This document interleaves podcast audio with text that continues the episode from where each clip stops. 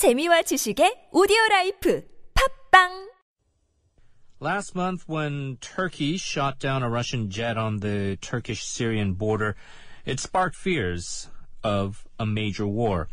Since the two major world wars, the world has generally seen a decrease in the number of international conflicts, at least in the past few decades. However, according to recent data, the number of conflict-related deaths and fatalities is rising again. To tell us more about whether conflicts are becoming ever present around the world, we're very pleased to have joining us John Andrews, a consultant editor for The Economist and author of The World in Conflict, Understanding the World's Trouble Spots. Hello. Hello there, Henry. Well, thank you so much for joining us, John. First, your book, The World in Conflict, Understanding the World's Trouble Spots. How did you come to write this book? Well, I've always been very interested in the Middle East because my background originally was as an Arabist, and I used to live in the Middle East, and I covered part of the Lebanese Civil War. So that, it's always sparked an interest for me, and I thought, well, let's look at conflict in the Middle East. And I thought, well, why not conflict around the world? Because what has happened is that, there are now very, very few instances of wars between states. Instead, you have wars between states and non-state actors. They are insurgents, they are rebel groups, and of course, latterly they've become Islamist groups such as ISIS, Islamic State in Iraq and Syria. As you say, you've had a lot of experience covering these conflicts around the world, including in the Middle East. Throughout the decades, have you seen now sort of a perceptible change in how these conflicts are formed and how persistent they are? Yes, I think there are a lot of reasons why you get a conflict. I mean, there's ideology, there is religion, there's a search for resources or competition over resources. And these factors tend actually to overlap. You can't really pin it down to one particular issue. If you look at, for example, the conflict that Britain had in Northern Ireland between Protestants and Catholics, actually that was partly really in its origin about civil rights and about the employment prospects for Roman Catholics. Most conflicts actually have a rather complex and difficult origin, and then they become simplified into slogans. And so you have Christians versus Muslims, for example. And you have the idea, Samuel Huntington, a great American political scientist, came up with this thesis of the clash of civilizations. And we like to imagine that that's not really true, but, it could become a self-fulfilling prophecy. Then, although it is a sensitive topic and people talk about the religion of Islam, is that a factor in this? I know that in the West there's been this debate about the nature of Islam and how it has led to a rise in whether you're talking about terrorist attacks or conflict-related deaths. Well, it is, as you say, a very hot topic these days. But in fact, of course, there are different versions of Islam. And if you go back to the last caliphate, it was the Ottoman Caliphate, run from Turkey. And that was actually very peaceable and very relaxed about things like, music and alcohol and so on.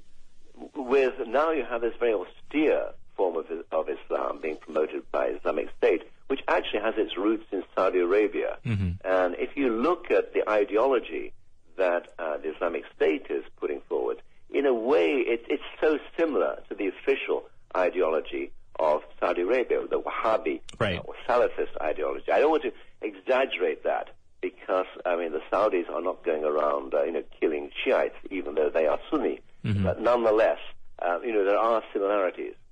When you mentioned the non-state actors, and we can go back before even Al Qaeda, and of course, as you mentioned, the emergence of ISIS or other groups like Boko Haram.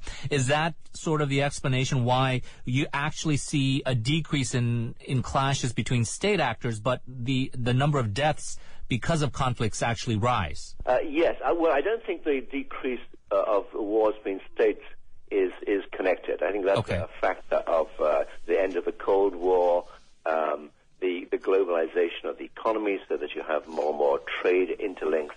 But I think the rise of the Islamist extremism is certainly the reason for the uptick in casualties, because previously you had a great downward slide in the number of deaths and wounded in conflict. I mean, you know, we have lived in a pretty peaceable world since the end of the Korean War, the end of the Vietnam War, and then the end of the Cold War.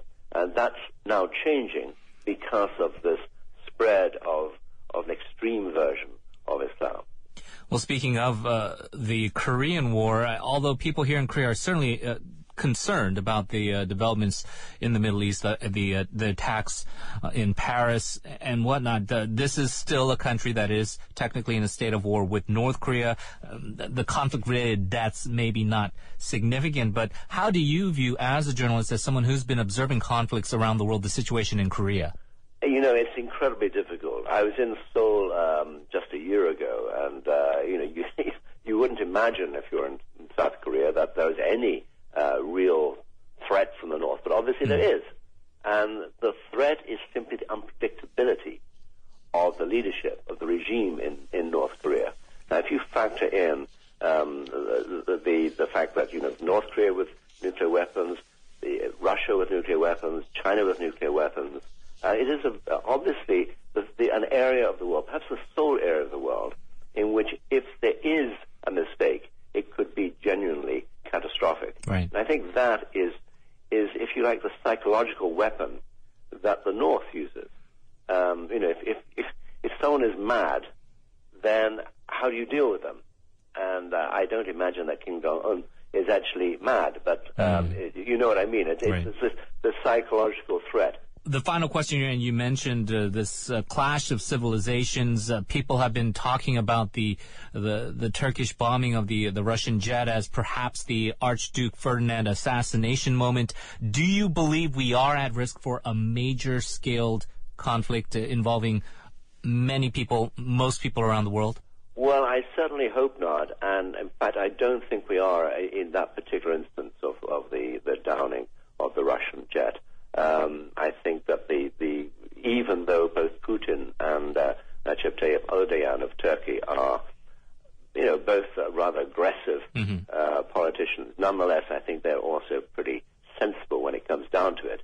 I think the Archduke in 1940. That's a good point that you make, Henry. But I think people are aware of that particular danger. And I think also the build-up is different this time. I think everybody now has a vested interest in somehow solving the situation in Syria. Quite how that's resolved, I have no idea. I don't think anybody has. I think it's unlikely that you can put the toothpaste back into the tube, if you see what I mean. Well, we encourage our listeners to check out the book, The World in Conflict, Understanding the World's Trouble Spots. John Andrews, thank you so much for your time. Appreciate it. Thank you, Henry.